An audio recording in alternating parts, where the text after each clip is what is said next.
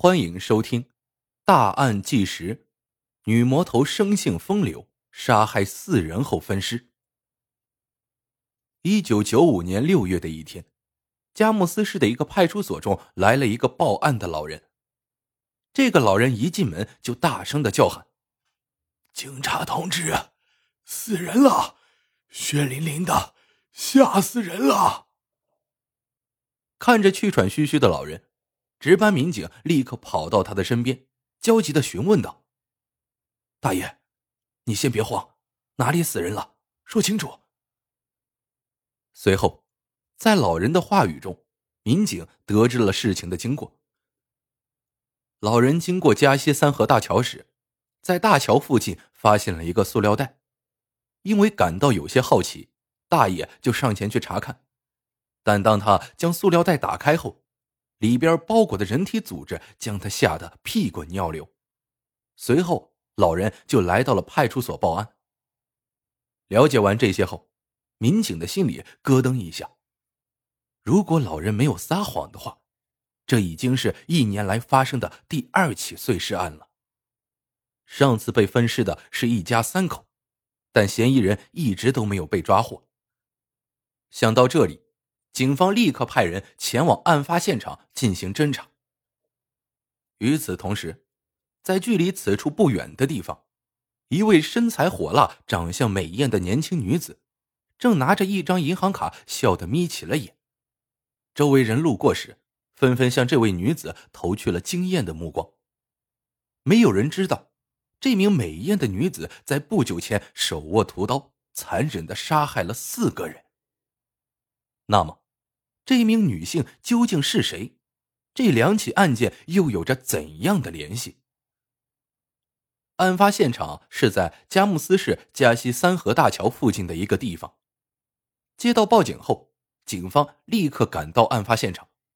随后，在老人的带领下，民警很快见到了老人口中的那个装着人体组织的塑料袋。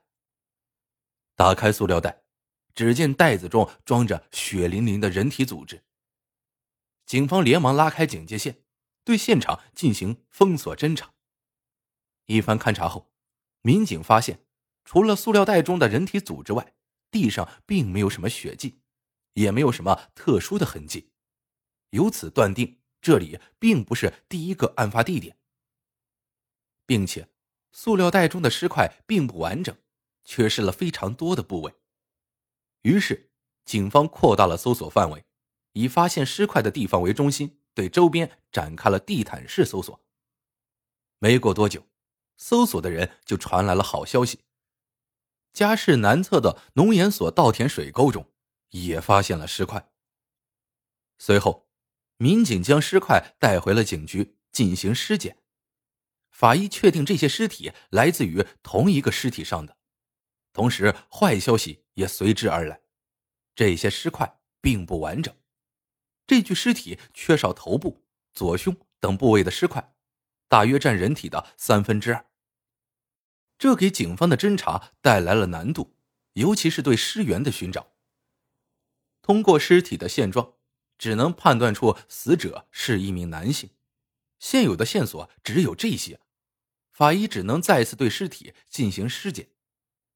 这次，法医从死者的脊椎弯曲程度、臀部状况、指甲等各人体部位入手，对尸体进行分析。这次尸检发现，死者的左手手腕上有一条伤疤，警方将这个作为死者身上的一个特点。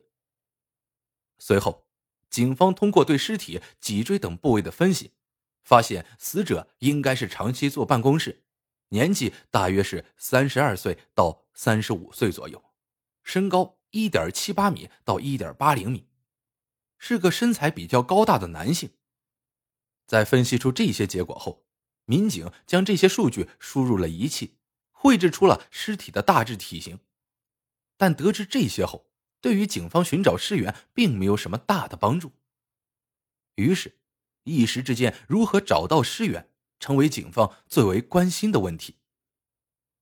刚开始时，警方通过现有的线索进行排查，但在佳木斯市符合条件的人非常多，根本无从查起。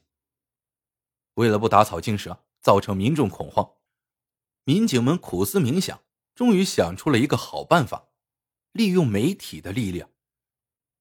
第二天，电视台上的一则广告引起了人们的注意。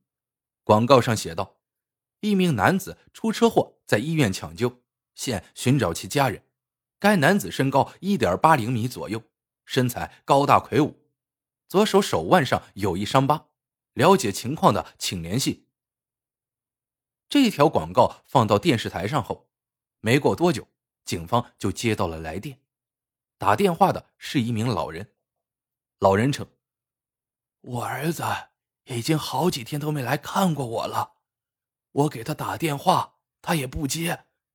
我看电视上这个人跟我的儿子有些像，就打电话来问问。”了解完这些后，民警询问了老人儿子的基本信息，准备到老人儿子的家中去了解一下。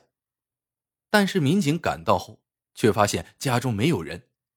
在询问到邻居时，邻居也称好久没有见到这家人了，民警顿时觉得有些不对劲儿。于是，在征得老人同意后，警方敲门而入。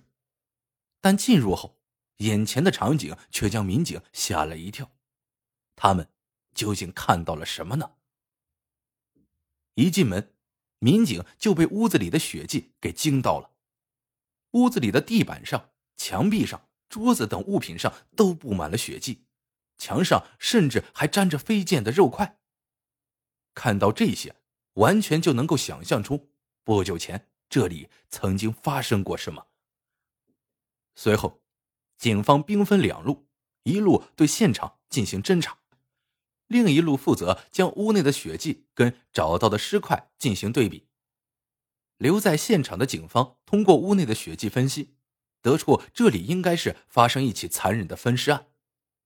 与此同时，另一路民警也传来了消息：屋子里的血迹就是老人的儿子董大庆的，而那些尸块就是董大庆的。与此同时，在现场的民警还发现，董大庆家中的财物都不翼而飞了。警方当即怀疑：难道凶手是因财杀人？这时，一个民警突然提出了一个问题。引起了在场所有民警的关注。他说：“你们有没有发现，这起案子跟几个月前发生的一家三口分尸案特别像？这两起案子会不会是同一个人做的？”这位民警的话音刚落，在场的人纷纷思考了起来，随后他们发出了肯定的声音。那么，这两起案子会有什么联系吗？另一起案子又是怎么回事呢？一九九四年九月，有群众在松花江东段岸边的草丛间发现了用塑料袋装着的人的大腿。在民警调查时，越来越多的尸块出现在了警方面前。警方对找到的尸块进行拼接后，发现这些尸块分别来自三个人体上，而这三个人是一家三口，分别是妻子。丈夫、孩子。之所以说这起案件跟董大庆案件相似的原因是，死者的头部都丢失了，尸块使用塑料袋包装，随意丢弃，死者家中的财物都不翼而飞。另外一点就是，凶手都格外的残忍。